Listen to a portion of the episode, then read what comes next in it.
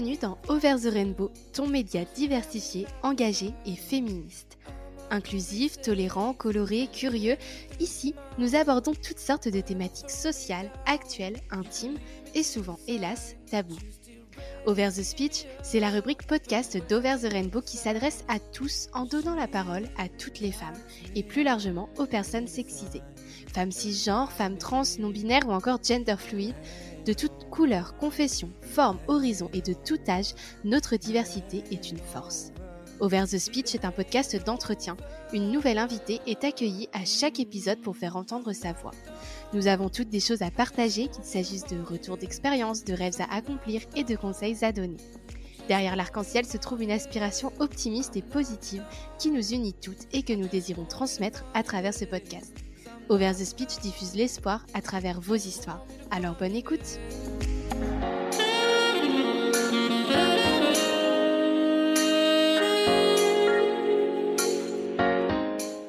Bonjour à toutes et à tous et bienvenue dans ce nouvel épisode d'Over the Rainbow. Aujourd'hui, je suis très honorée d'accueillir Anne, qui est une collègue de ma maman. Bonjour Anne. Bonjour Capucine. Comment allez-vous? Très bien, ça va. D'accord, super. Donc, je suis ravie de vous avoir avec moi aujourd'hui. Euh, ça me touche beaucoup que vous ayez accepté mon invitation. C'est la première fois que vous allez témoigner euh, des violences que vous avez vécues. Donc, euh, je suis très touchée que ce soit au micro de mon podcast. Je vais donc vous poser plusieurs questions pour vous guider lors de votre témoignage. Certaines ont notamment été posées par des abonnés du podcast. D'ailleurs, si vous souhaitez vous aussi poser vos questions à nos invités, rendez-vous sur Instagram où je demande chaque fois votre participation. Alors, Anne, pour commencer, est-ce que vous pouvez nous parler un petit peu de vous? Alors, j'ai 53 ans, mmh je suis mariée, j'ai quatre enfants et je suis assistante familiale. D'accord. Et qu'est-ce que vous aimez faire dans la vie Quelles sont vos passions Vous avez des centres d'intérêt particuliers? Alors j'aime le pays, j'aime les jardins paysagers, j'aime travailler la terre, mais pas faire de potager, mais mmh. la travailler pour l'ornement j'aime la déco. voilà. Et ça se voit parce que je suis chez Anne et je peux vous dire que c'est très bien décoré. c'est très joli. Merci, Capucine. Alors, donc vous êtes ici pour nous parler des violences conjugales que vous avez vécues. puisque moi, j'ai été aussi personnellement touchée par ce sujet, je sais qu'il est très douloureux de se replonger dans ces souvenirs. Donc, vous êtes très courageuse. On va commencer tout de suite dans le vif du sujet par le début de cette relation. Donc, comment est-ce que vous avez rencontré cet homme et quel âge aviez-vous? Alors, je l'ai rencontré, j'avais 15 ans.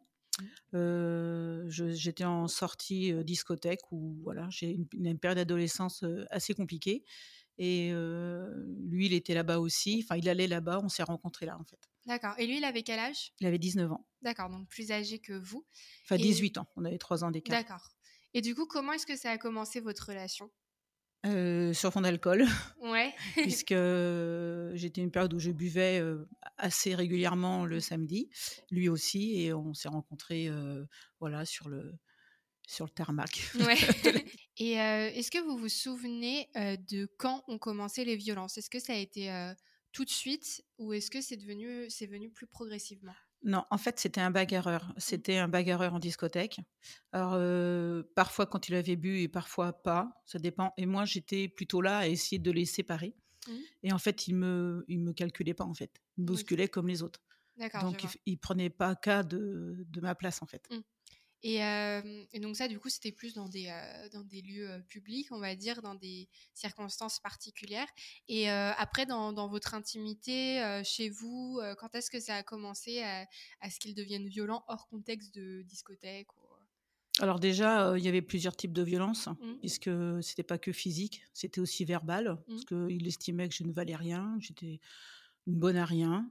Donc, quand il venait me chercher, bah, il n'est pas me chercher. Par exemple, si on avait dit à 19h, lui, il venait à 22h. Enfin, il n'avait pas du tout de. Pas d'estime, pas, d'estime, non, non, pas de respect. Puis c'est vrai que ben, moi, j'étais très amoureuse. Mmh. Donc, je, je, me laissais embarquer, en fait, dans mmh. cette relation. Et parce que, voilà, c'était, c'était vraiment un amour. oui, et puis en plus, vous étiez plus jeune. J'étais plus jeune de 3 ans, et mmh. puis j'étais dans un contexte de violence familiale. Mmh. Donc, du coup, lui aussi me sortait de, ce contexte-là. quoi. Ok. Mmh. Bah, justement, on en reparlera un petit peu après des, violences familiales dans lesquelles vous vous trouviez déjà. et donc, à quel moment vous, vous vous êtes rendu compte que quelque chose n'était pas normal dans cette relation? Est-ce que déjà vous vous en rendiez compte ou pour vous c'était une relation plutôt c'était plus une relation de soumission, mais je dirais qui me paraissait normale, puisque mmh, dans mon milieu familial, enfin, nos, enfin mon père était aussi un peu de temps en temps violent, mais avec, avec une mère qui manipulait beaucoup aussi. Mmh. Donc du coup, c'était... oui. Voilà, ça en fait, c'était difficile pour vous de voir que c'était pas quelque ben non, parce que mon seul schéma de vie, c'était celui-là, en fait. Ouais. Donc quand, quand on connaît que celui-là, ben, on va vers celui-là. Oui, c'est sûr. Et du coup, vous vous mettiez pas du tout un, mot sur ce que vous viviez. Vous vous disiez pas, je suis en train de vivre des violences conjugales. Non, pas, du, tout, Donc vous n'en aviez pas conscience. Non, puis bah comme il me disait que j'étais rien, mais comme j'étais déjà rien, mmh. déjà auprès de ma maman qui me disait souvent que j'étais qu'une bonne à rien, donc c'était normal en fait. Oui, je vois. Et quel type de violence vous, vous subissiez auprès de lui? De l'humiliation. Mmh principalement. Euh, des coups, euh, c'est venu après. Euh, la première bousculade est venue quand je suis tombée enceinte de mon premier garçon. D'accord. Après, après, ça a été un peu crescendo dans le dans l'humiliation et parce que je ne travaillais pas. Donc mmh. pour lui, j'étais j'étais rien quoi en fait. Il me disait souvent, je ramenais que mes allocs, j'étais une merde en fait. Ouais, je vois. Mmh. Parce que du coup, vous vous étiez, vous aviez 15 ans au départ et vous étiez scolarisé ou pas? J'ai arrêté. Alors j'ai été scolarisée et j'ai arrêté l'école quand mon papa est décédé. Mmh Donc j'avais 17 ans. D'accord. Et ensuite, je suis partie vivre pour des raisons familiales sur Saint-Nazaire et j'ai continué ma relation donc avec lui et je suis tombée enceinte à 18 ans et demi. D'accord. Et, et, du coup, cette grossesse, elle était désirée ou non Non, non, c'était pas du tout quelque chose que vous vouliez. Bah, c'était un accident, mais bon, un heureux accident oui, pour moi. au final. mais, mais c'est vrai que du coup, vous aviez pas le projet forcément d'avoir non. tous les deux, on n'avait pas le projet commun d'avoir un enfant déjà, mmh. c'est clair. et du coup, comment vous avez réagi quand vous avez appris cette première grossesse? Alors, j'étais très, très angoissée, mais très heureuse aussi, mmh. parce que voilà, c'était un enfant qui allait arriver et, et c'était un côté, ça avait un côté magique pour moi, mmh. en fait. Et, et, du coup, est-ce que donc vous dites que paradoxalement, on aurait pu se dire, bah, vous êtes enceinte, donc les violences vont s'arrêter parce que vous êtes plutôt en situation de faiblesse entre guillemets, enfin voilà. Et, et au final, c'est là que ça a vraiment commencé pour vous les violences physiques? Oui, parce que du coup, je pense qu'il perdait sa place de maître quelque mmh. part. Il allait être remplacé. bah, je pense que mon attention allait être remplacée finalement un peu par l'enfant qui allait arriver. Et puis du coup, il était plus, je sais pas comment expliquer, il était plus mis en avant autant puisque c'était mon bébé qui allait arriver. Oui, je vois. il, avait... il, se disait, elle va plus s'occuper de moi, je vais plus être le centre de son monde. Je sais pas, il supportait pas trop la frustration de toute façon. Donc, D'accord, je vois. Et donc, du coup, vous aviez, donc vous avez eu cette première grossesse. Mmh. à l'arrivée du, du, bébé, comment est-ce que ça s'est passé dans votre couple? Pas très bien. Mmh. il a continué à être agressif verbalement, à m'humilier et à toujours insulter ma famille. Parce que c'est vrai que j'ai une famille, on est nombreux chez nous et ça n'a pas toujours été très facile. Et pour lui, j'étais une famille qui valait rien du tout. Quoi. Mmh. Donc, il a continué à être dénigrant tout le temps. Et puis j'ai fait une grosse dépression. Mmh. Euh, je suis partie, j'ai été hospitalisée presque trois mois. Et donc, euh, en, pleine nuit, euh, bah, suite encore à des excès de violence de sa part, j'étais hospitalisée parce que j'ai craqué et je suis partie deux mois en clinique et un mois en maison de repos. Et mon, petit garçon a été chez ses grands-parents. Et là, il avait, il, avait six mois. Six mois, Et je l'ai retrouvé trois mois après. Ouais. Et ça a été très compliqué parce que lui, il estimait que j'étais pas en mesure de le reprendre, que j'étais pas capable. Mmh. Donc, comme j'étais déjà habituée à être une pas capable, mmh. donc ça a été très dur, mais je l'ai repris. Je me suis battue pour. D'accord. Et, du coup, à ce moment-là, vous avez été hospitalisée à cause des violences que vous avez fait subir bah, C'est l'accumulation, en fait. Hein, et, quand vous avez été hospitalisée, vous avez parlé de ces violences ou pas? Alors, lui, il disait. alors, ça a été très compliqué parce que lui, il disait que j'étais malade parce que mon père était, était décédé il n'y a pas très longtemps et que c'était le contre-coup. Et moi, je disais non, c'était tout ce qu'il me faisait subir, en fait, aussi bien verbalement que mmh. physiquement. mais c'est un grand manipulateur. Et donc, comme moi, j'étais incapable de m'exprimer, donc du coup, il a réussi. je sais pas comment il a fait, mais en tout cas, il a réussi à ce que ça passe, voilà, comme une dépression, je dirais même presque postnatale. Quoi. Ouais, je vois. Mmh. D'accord. Et, et, ensuite, vous avez eu, vous êtes tombée enceinte une seconde fois. Alors, on est parti. on a déménagé d'où on était. On est parti pensant que le lieu allait être meilleur ailleurs parce qu'on vivait dans la commune de ses parents.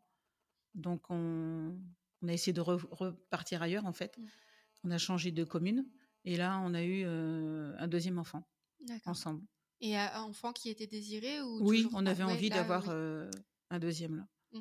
Mmh. Et bon, ça s'est pas très bien passé non mmh. plus du coup parce que bah, parce que déjà j'avais pas de voiture. lui partait la journée et j'étais la bonne à la maison quoi. Ouais, je vois. Et à mmh. ce moment-là, votre premier, donc c'est un fils que vous avez eu d'abord. Donc votre fils, il avait quel âge lui quand vous avez eu ce deux ans. enfant? Deux ans. D'accord. Et, et, il était comment devant les enfants? Est-ce qu'il continuait à être violent devant les enfants Il regardait pas enfant ou pas enfant. Ouais, ça changeait rien pour lui. Et c'était pas du tout un père est-ce qu'il changeait? Est-ce qu'il avait une sorte d'affection envers ses enfants ou pas du tout? Je pense que oui. Je pense qu'il aimait ses enfants. Après, il savait pas forcément le dire parce que pour lui, un enfant, ça s'élève en lui donnant à manger et à boire. Oui, c'est tout. le strict minimum. C'est très primaire en fait dans sa façon de les élever. Mais d'accord. Et donc, il s'en est déjà pris à vos enfants ou ça restait sur vous les violences? Verbalement, alors, il supportait pas que les enfants me défendent. Mmh. Euh, il s'opposait hein, à eux parce que quand il me bousculait, bah, mon garçon souvent il allait contre lui, il poussait, il disait arrête papa. Mais euh, et par contre ma fille, je pense qu'elle a, elle a, moins de souvenirs parce que je suis partie. La première fois que je suis partie, elle avait trois ans. Mmh. Oui, elle était plus petite. Elle était plus petite. Mmh. D'accord. Donc vos enfants, en fait, bah, surtout votre fils, il se rendait compte que, que ça n'allait pas. Oui.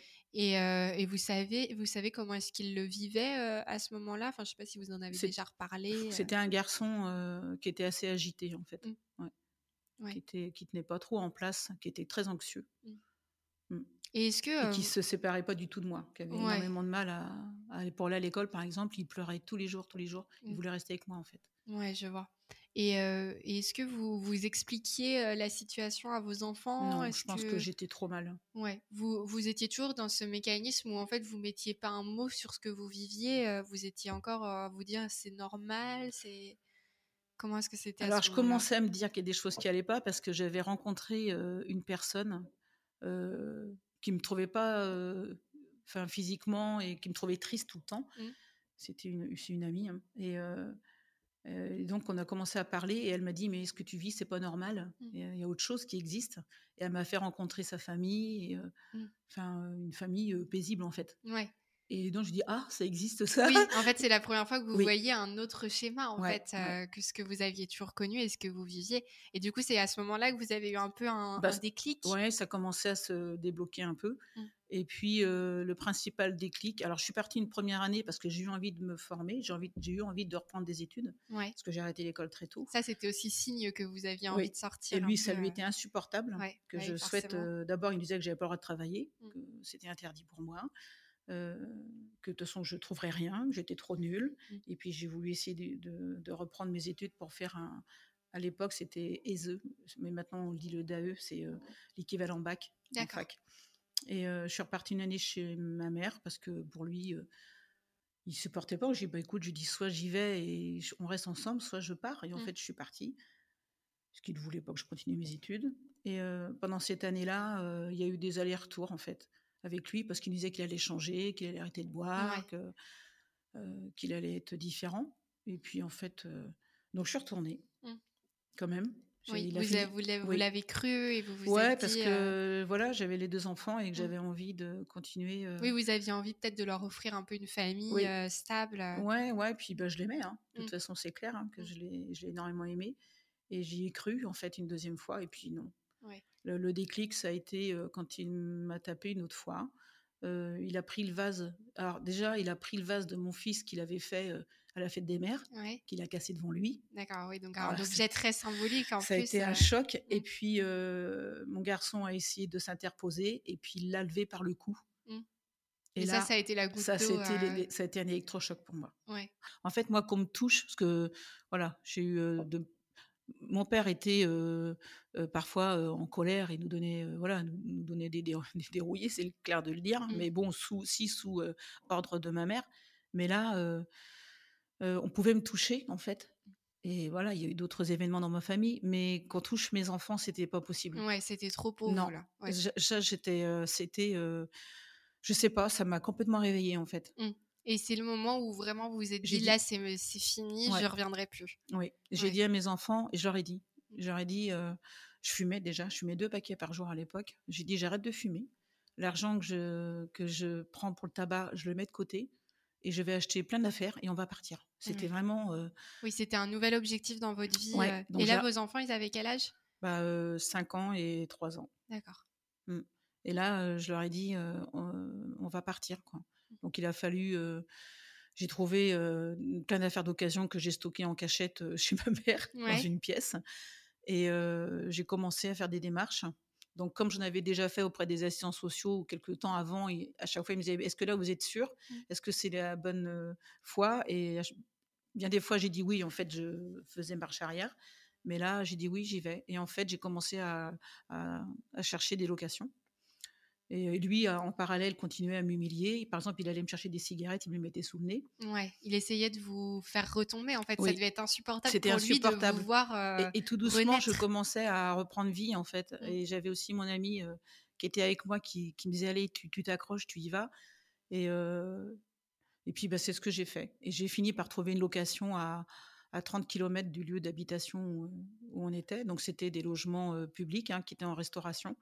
Et j'ai, c'est le hasard de la vie. Hein, je suis passée devant et mmh. ils allaient se libérer. Enfin, ils étaient en réno, ils allaient se, mettre en location. Et du coup, j'ai fait toutes les démarches. ouais, c'est ça. Mmh. J'ai fait toutes les démarches et je suis arrivée là-bas au mois de juillet. D'accord. Et lui, et en fait, je n'ai rien emmené. J'avais le droit de rien emmener mmh. d'où on habitait. Donc, je n'ai emmené que le lit de mes enfants. D'accord. Je suis partie avec le lit de mes enfants. Ouais, vous avez, vous avez vraiment recommencé à zéro en fait. Je, je n'ai rien emmené. Mmh. Et mais c'était important aussi. Finalement, euh, il m'a aidé en me disant que j'avais le droit de rien emmener parce que rien ne me le rappelait. Oui, c'est ça. Vous avez recommencé euh, vraiment à zéro. Euh, Tout à zéro, jusqu'à la petite cuillère. Mmh. Et, et, lui, il était quel type d'homme en fait? Il faisait quoi? Il travaillait dans quoi? Qu'est-ce qui Alors lui, c'était un deux métiers, un mmh. charcutier. D'accord. Mais il était aussi des osseurs de viande. Et de temps en temps, je sais qu'il élève des bêtes. Là. Mmh. Mmh. D'accord.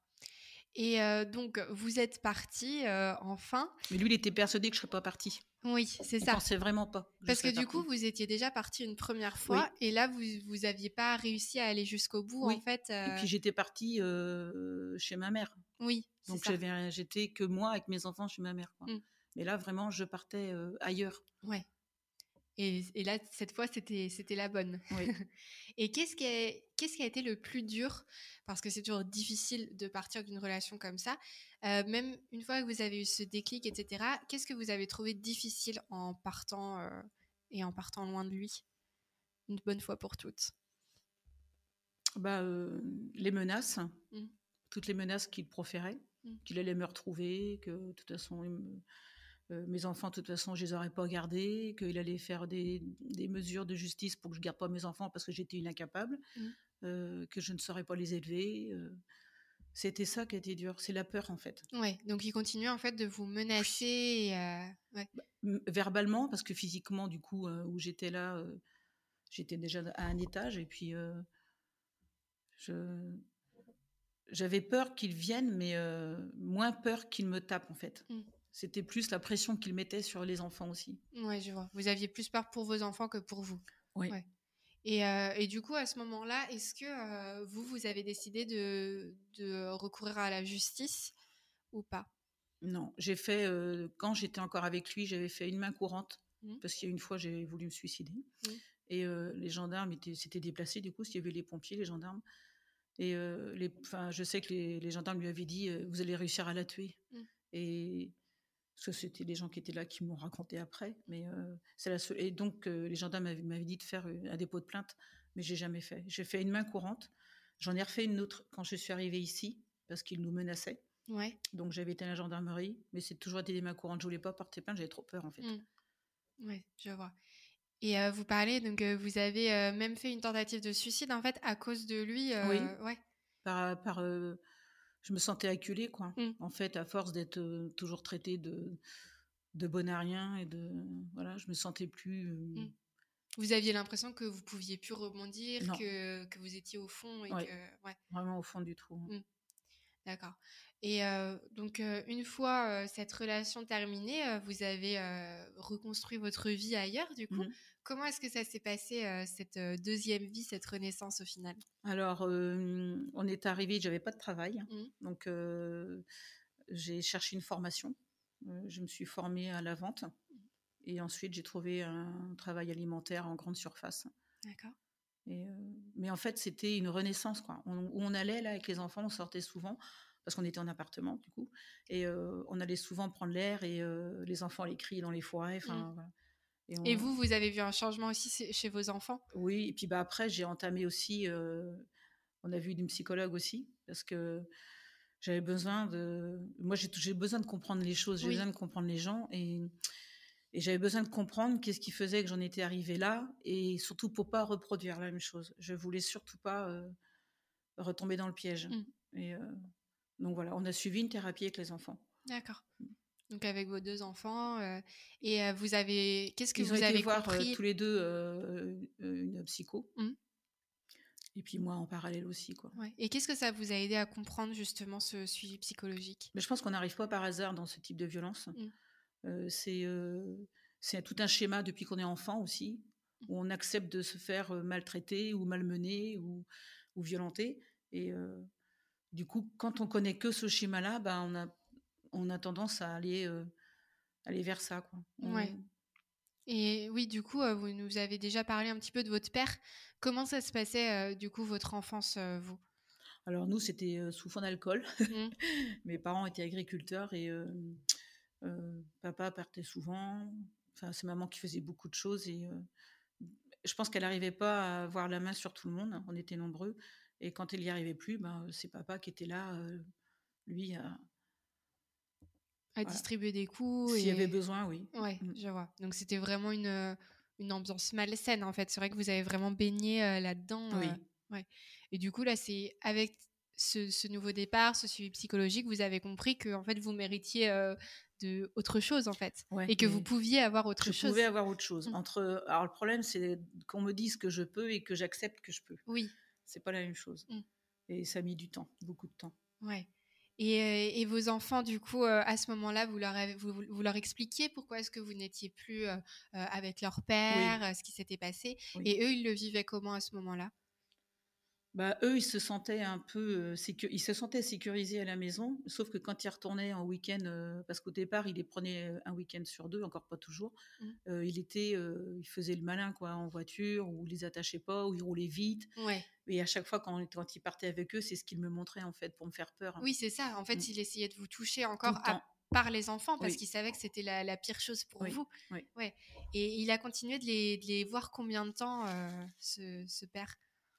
À peu près, euh, de façon assez irrégulière quand même, à peu près, je dirais un an ou deux ans. Mm. Mais il passait beaucoup de temps euh, chez ses parents en fait quand il les avait. D'accord. Et, euh, et ça s'est passé comment euh, au bout d'un moment? C'est vous qui avez demandé à ce qu'il ne les voit plus ou c'est lui c'est qui lui. a arrêté euh, tout C'est simplement lui, quand on avait des rendez-vous euh, pour se passer les enfants, bah, il venait pas. Ouais. Donc il nous faisait attendre dans la voiture une heure, deux heures, et on, attendait dans la voiture. Mm. Et il venait pas. Ouais. Peut-être parce qu'au final, au bout d'un moment, il a compris que ça marchait pas, que vous reviendrez pas, et, Bah, oui, et puis du coup, il s'est dit bah en fait, moi mes enfants, euh, voilà, c'est pas non plus euh, ce qui m'intéresse le plus, et il a décidé de oui passer à autre chose. quoi. sa, sa chose, euh, il pouvait plus l'avoir. Ouais. Mais finalement, bah, il, a, il, a, il a laissé tomber ses enfants. Mm. Alors que ses enfants avaient énormément besoin de lui. Quoi. Ouais. Ils n'ont pas compris. Hein. Bah oui, parce que eux, ils avaient quel âge du coup à ce moment-là? 5, 7. D'accord. Et je dirais, ils ont eu des relations avec lui pendant deux ans, donc jusqu'aux 7 et 9 ans. quoi. D'accord. Et puis après, il a été. euh, il a été très, c'était très compliqué les week-ends quand il les avait. Il les, enfin, il les emmenait, puis il buvait avec ses copains. Enfin, euh, j'étais pas très rassurée. Oui, il s'occupait pas vraiment d'eux en fait. Non. Ouais. Et puis, euh, un jour, il s'est fâché avec sa mère. Et il a voulu la taper. Il lui a levé la main. Et, et à cette période-là, sa maman m'avait téléphoné en me disant voilà, qu'elle ne pourrait plus voir ses petits-enfants parce que lui, son fils lui avait dit qu'il ne les verrait plus. Et du coup, ben, je lui ai dit, vous inquiétez pas, j'ai vos petits-enfants, vous les verrez toujours. Donc du coup, c'est moi qui faisais le... Avec toute la famille paternelle, c'est moi qui faisais le lien, en fait. Ouais. Et du coup, la, la, famille paternelle, elle était consciente de ce qui vous avait fait subir? Non. Non, pas du tout. Non, non. La famille paternelle, ils m'ont pas du tout soutenu les premières années. Non. Mmh. à part, je dirais, la marraine de mon fils, ou qui a été euh, qui voyait les choses, mais je pense qu'elle avait peur, elle avait peur de son frère, mmh. donc elle ne disait pas forcément. Et je pense qu'ils n'avaient pas conscience non plus de tout ce qui pouvait se passer, parce que c'est un beau manipulateur, il est tellement charmeur. Oui, c'est ça, d'apparence, il faisait euh, un petit peu... Euh, bah, il faisait le gros bras, mais voilà, c'est quelqu'un d'assez, c'était quelqu'un d'assez sociable, mmh. donc ça ne se, ça peut pas se voir. Mmh. C'est toujours ça le, problème d'ailleurs dans les violences conjugales. Et puis moi j'étais issue d'une famille, je dirais, compliqué un peu. Mmh. Donc euh, on avait le délit un peu de pas le délit de faciès, mais euh, oui, ouais, je vois. Et euh, vos enfants, est-ce que vous savez comment est-ce qu'ils ont vécu ça, le fait donc que leur père arrête de les voir? Est-ce qu'ils comprenaient que leur père était pas une bonne personne pour eux, ou est-ce que c'était encore compliqué à leur âge de réaliser ça? Non, je pense que c'était compliqué parce qu'ils comprenaient pas qu'ils comprenaient pas d'être abandonnés en mmh. fait eux, y a, enfin moi j'ai, puis j'ai toujours fait un distinguo entre leur père et mon mari en fait. Donc, par exemple, à la fête des pères, même qui donnaient pas de nouvelles, moi, je, demandais aux enfants d'appeler leur père, de souhaiter la bonne, la bonne fête, aux anniversaires aussi. Mmh. Enfin, c'était dur ce que je leur demandais aussi. Hein. Je leur demandais d'appeler leur père parce que j'avais tellement envie que le lien mmh. reste, mais il n'a pas pris toutes ses perches en fait. Et puis tout doucement, bah, le lien, il s'est complètement détendu, rompu. Rompu. Mmh. Ouais, et puis il y, a eu un moment où en fait, il n'y a eu plus aucun lien. Euh. Non, les seuls liens qu'il avait avec ses enfants, c'est quand il allait chez ses parents mmh. et il les voyait là-bas. D'accord. Parce que je les avais emmenés là-bas. Mmh. Et donc, vous, vous étiez ensuite dans ce processus de reconstruire une, une deuxième vie. Et comment est-ce que ça s'est passé, cette reconstruction? Est-ce que vous avez. Euh, comment est-ce que ça s'est passé, par exemple, pour rencontrer quelqu'un d'autre? Est-ce que ah c'était bah, quelque chose que vous envisagiez au départ ou pas? Non, pas du tout. J'avais pas du tout. Euh, on m'avait proposé bien des fois des sorties. Mmh. Et à chaque fois, je, freinais des quatre pieds. J'ai dit non, non, je suis très bien toute seule avec. Euh, et vous, vous aviez quel âge à ce moment-là? 28. Oui, donc vous étiez encore jeune. Oui. Ouais. Et donc, du coup, comment est-ce que Comment est-ce que ça s'est passé? Quand est-ce que vous avez rencontré euh, celui qui est actuellement euh, votre mari? Alors c'est le pur hasard. C'est euh, mon frère était invité à un enterrement de vie de jeune de, garçon et il m'avait dit bah viens, ça va te faire du bien, tout ça. J'ai dit non non, je ne je suis pas du tout motivée de sortir. Puis il avait il a énormément insisté. J'ai dit bon, je vais y aller après mon travail. Et donc c'était c'était à une centaine de kilomètres, pas loin d'où je travaillais. Et puis, du coup, ben, j'y ai été. Et, et mmh, en fait, c'était un couple qui organisait son enterrement de vie de garçon et vie de jeune fille. Et mon, donc, mon mari actuel mmh. était invité du côté de la fille. D'accord. Et on s'est rencontrés là, dans ce lieu de, où, ils ont, où ils ont fait la fête, quoi, en mmh. fait. D'accord. Et, là, du coup, ça faisait combien de temps que vous étiez partis Deux ans. Deux ans. Et à ce moment-là, du coup, c'était la première relation que. Ah oui. Ouais. Il n'y a rien eu entre les deux. Non, oh non, non, non. Et, du coup, comment est-ce que ça s'est passé euh, Comment est-ce que vous avez fait pour refaire confiance à nouveau à quelqu'un? Est-ce que ça a mis du temps? Est-ce que ça a été un peu un coup de foudre? Ouais, c'était un coup de foudre. Et puis en plus, euh, c'était un jeu parce que, voilà, euh, enfin, mon mari, l'actuel, quand il m'a vu arriver dans, à cette fête-là, j'étais au bras de mon frère, donc il pensait que c'était mon ami. Ah oui, d'accord. Et donc après, il y a eu des quiproquos. Et puis, et puis non, j'ai on sait plus directement en fait. Mmh. Après, euh, je lui ai, enfin, je l'ai mis, je lui ai dit que j'étais avec deux enfants aussi, et euh, puis on a appris à se connaître en fait. Mmh. Et lui, il n'avait pas d'enfants euh, à ce moment-là? Pas, eu de relation, pas de mmh. femme, pas d'enfant. Et, et, comment est-ce que vous, donc vous lui avez raconté ce que vous aviez vécu avec votre ex-mari? Pas du tout au départ? Non. je lui ai juste dit que c'était compliqué, mais j'ai pas voulu aller trop dans les détails. Ouais. Et, ça, vous lui en avez parlé au bout de combien de temps de relation Ça vient que c'est venu que par bride en fait. Ouais. Et puis j'avais c'est un peu, c'était un peu enfoui, quoi. Je veux dire, j'avais pas trop envie de remémorer ça. Par contre, c'est quelqu'un d'adorable, de, très très gentil, et les enfants étaient toujours surpris de tout ce qu'il pouvait faire en fait. Oui, c'est ça. Pour eux, c'était un modèle de père qu'ils n'avaient jamais eu. Oui. La première fois qu'il est venu, parce qu'on se voyait le week-end, la première fois qu'il est venu le week-end, il avait fait la vaisselle et les enfants lui ont dit bah, oh, Tu fais la vaisselle Ouais. le truc incroyable, quoi. c'est pas possible qu'un homme puisse faire ça. Ouais. on, on, était encore dans ces schémas-là. Mm. Oui, donc pour vos enfants, ça a été quelqu'un de très important aussi au final. Oui, oui. Qu'ils ont, ont accepté facilement. Oui. Ils n'ont pas eu de, de peur peut-être de voir un, homme, de se dire est-ce que ça va recommencer le même schéma? Ils ont Non, parce qu'il y avait eu déjà deux ans de, de pause. De pause. Et puis en plus, ils avaient été suivis et on, on parlait énormément. Mmh. Et je, enfin, je pense que je, il me sentait tellement bien en fait du coup. Et puis c'est vrai que c'est quelqu'un de tellement doux. Mmh que après, voilà, on, ça peut être un loup aussi. Oui, c'est sûr. Mais là, ils sentaient que leur maman était bien. Et, euh, ouais. et du coup, avec, euh, avec votre mari, vous avez eu euh, deux autres enfants? Oui, on a, on a mis un an avant de se mettre en ménage, mmh. parce que j'étais pas prête non plus. Oui, il fallait prendre le temps. Donc, on a mis un an. On, a, on est parti très loin, parce que je voulais qu'il y ait la barrière du pont, mmh. pour pas qu'il vienne, hein, mon ex-mari. J'avais toujours peur. Hein.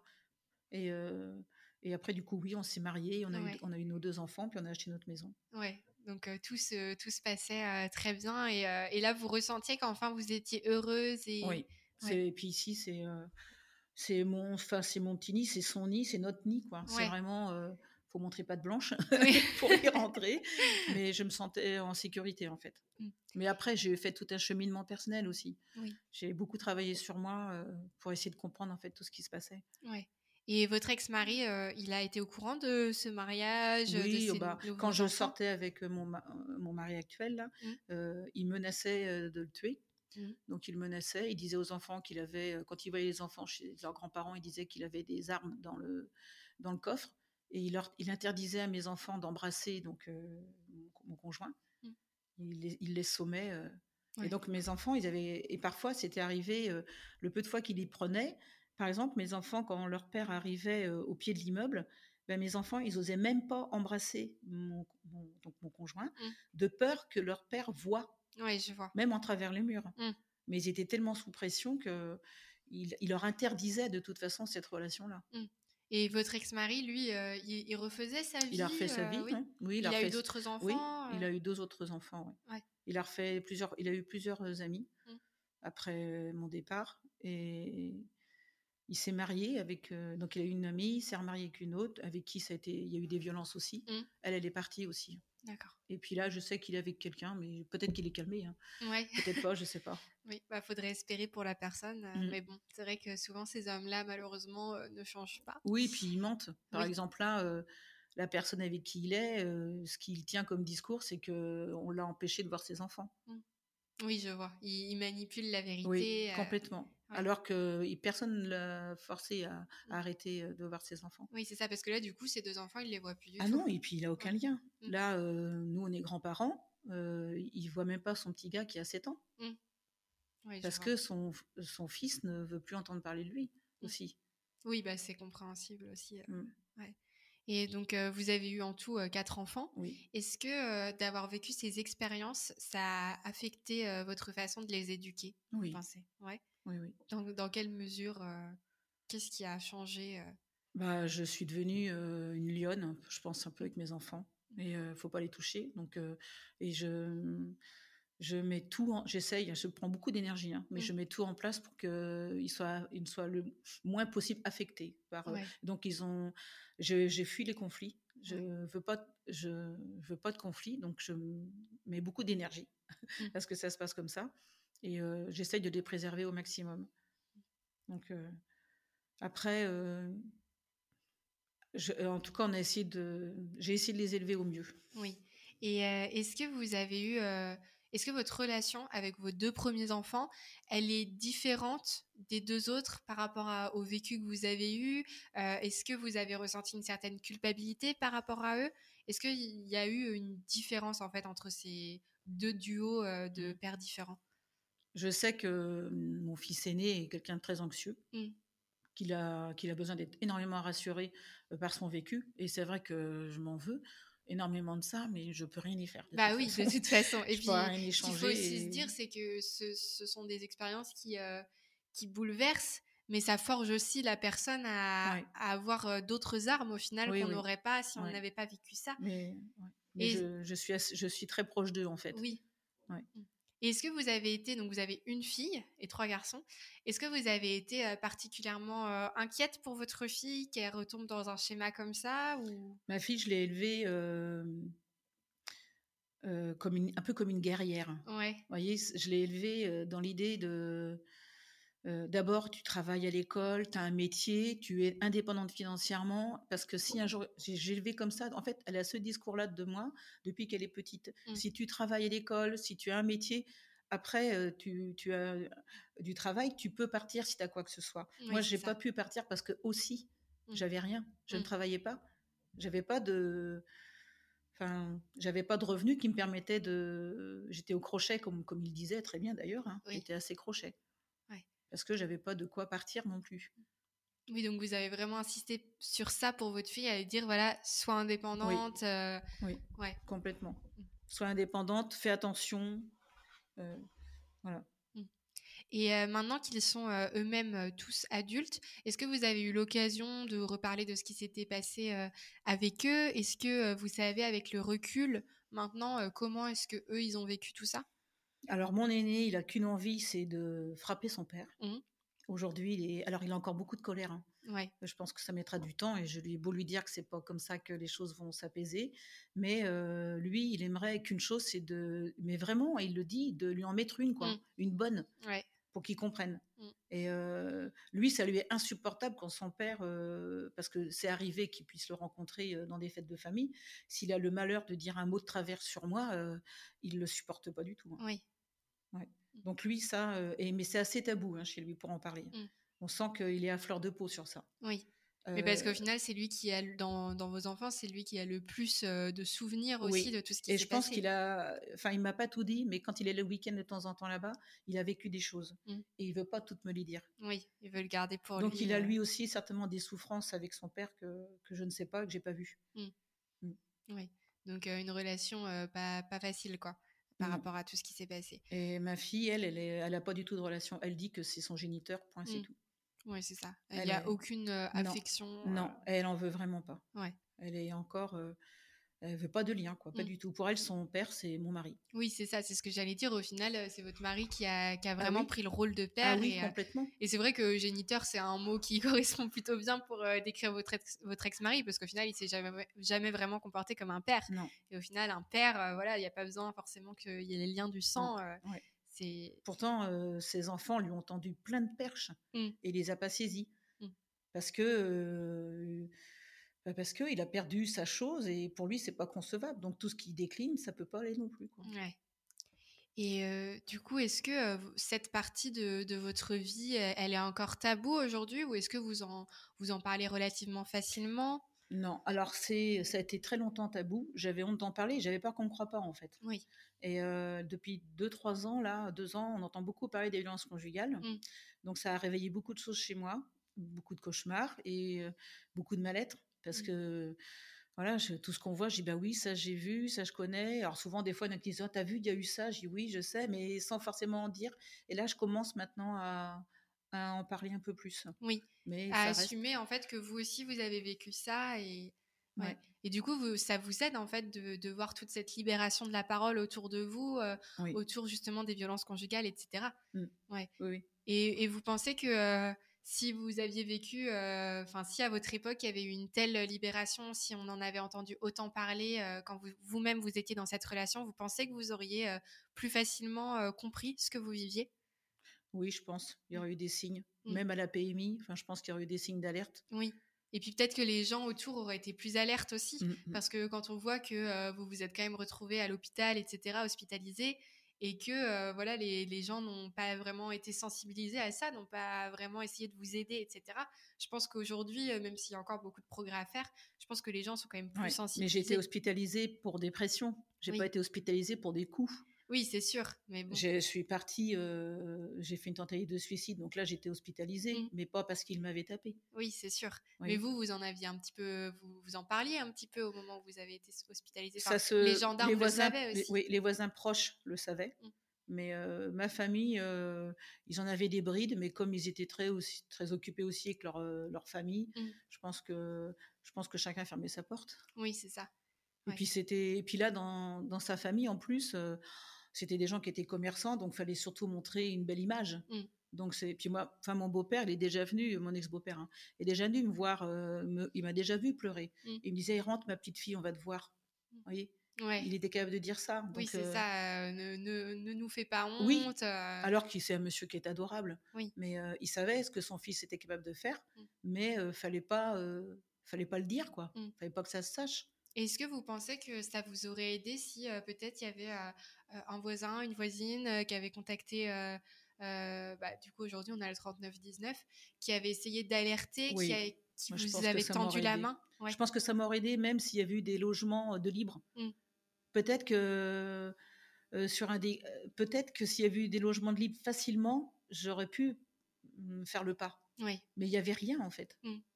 C'est ça. Et puis, c'est pour ça qu'aujourd'hui, on fait beaucoup de sensibilisation là-dessus.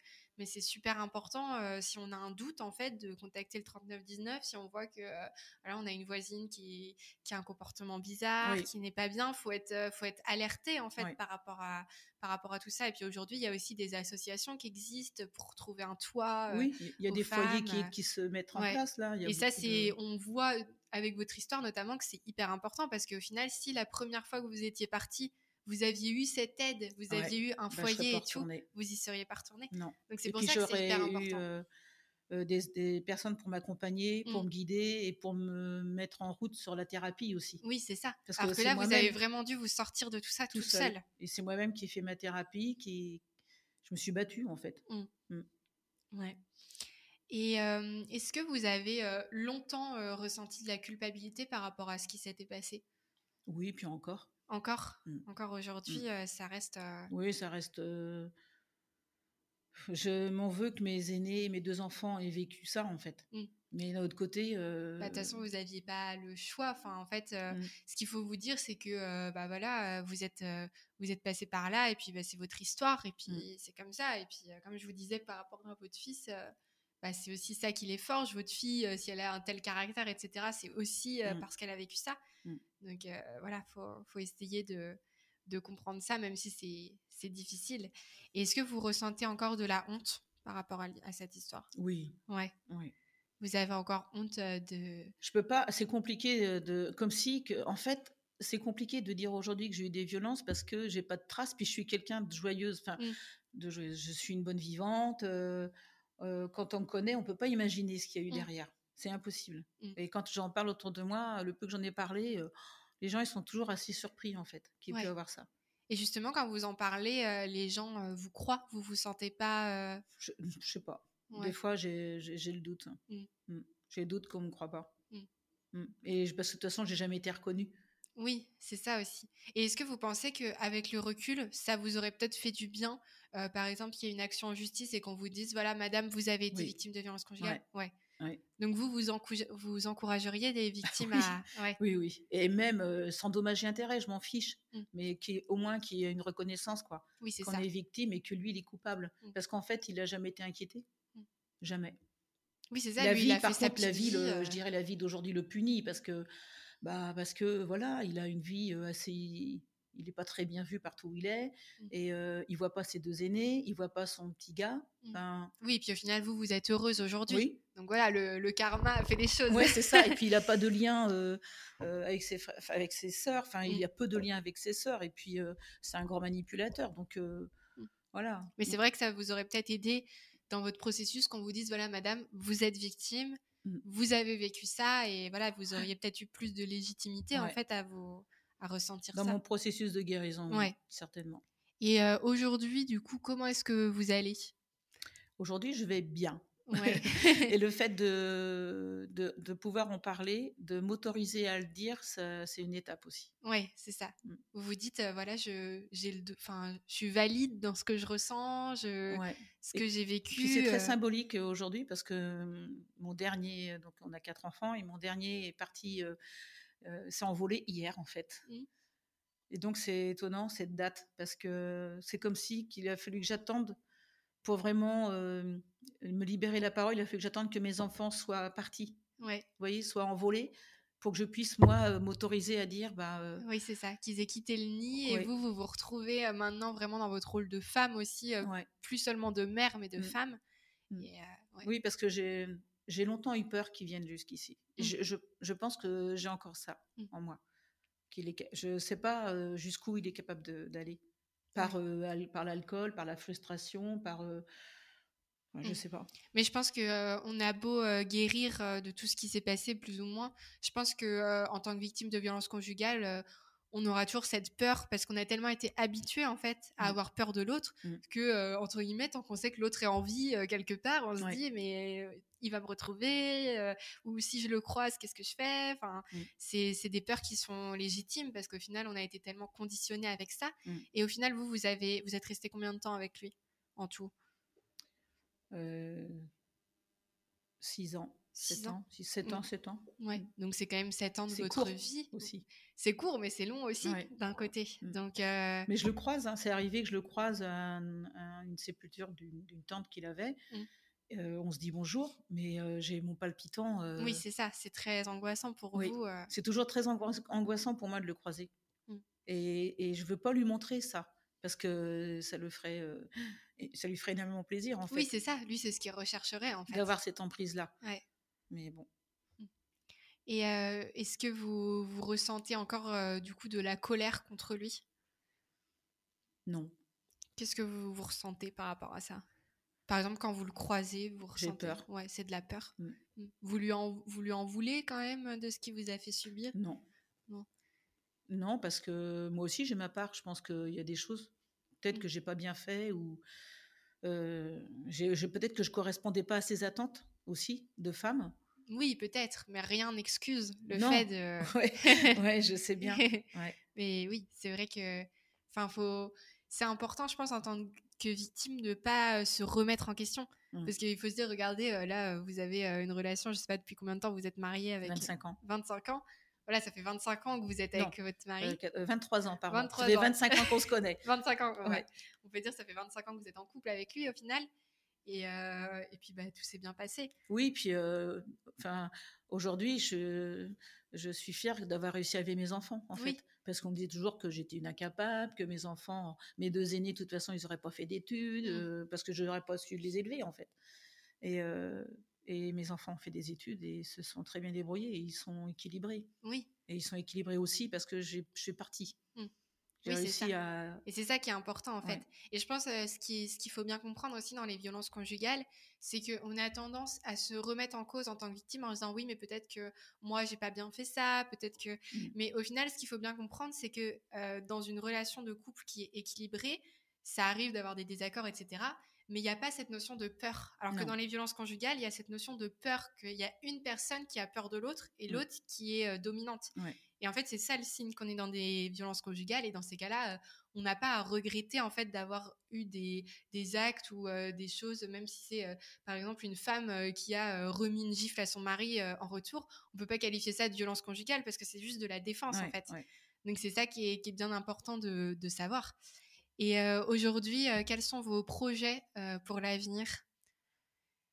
Alors, maintenant que votre petit dernier est parti du nid, ben, nos projets, on va apprendre à être tous les deux maintenant, puisque nos enfants, ça y est, s'envolent complètement. Mmh.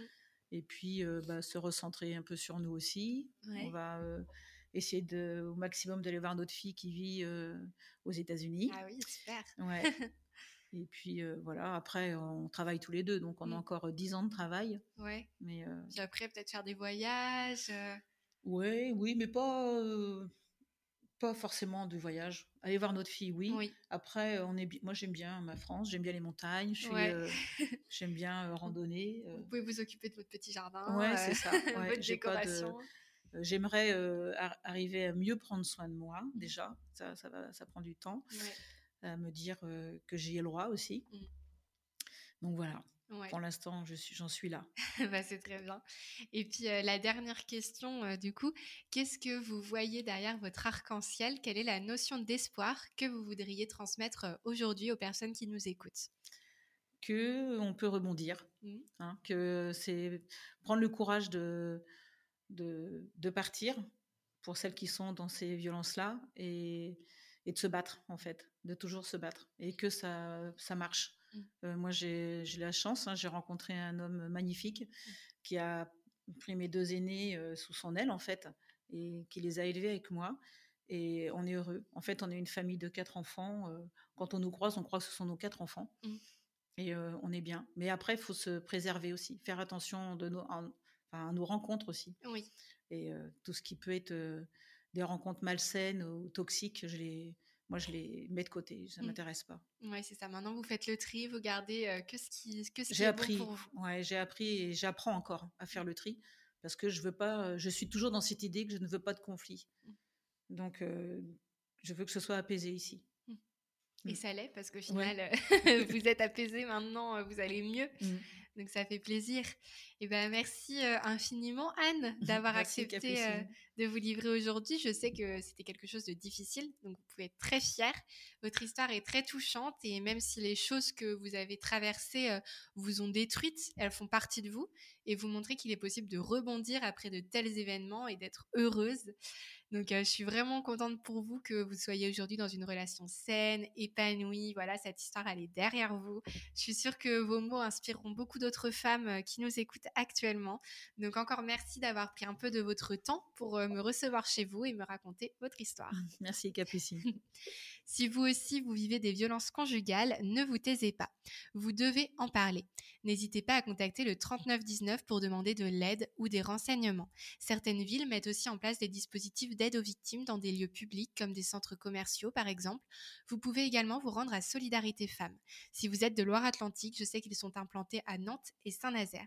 Si vous avez besoin de parler à quelqu'un mais que vous ne savez pas à qui vous adresser, envoyez-moi un message sur mon compte Instagram. Je connais bien le sujet, je pourrais vous rediriger vers les bonnes personnes.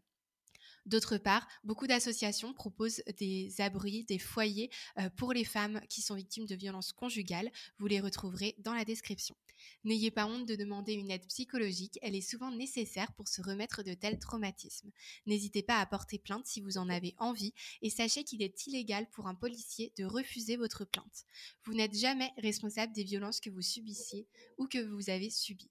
Vous êtes forte, faites-vous confiance, vous vous en sortirez. Moi, je crois en vous.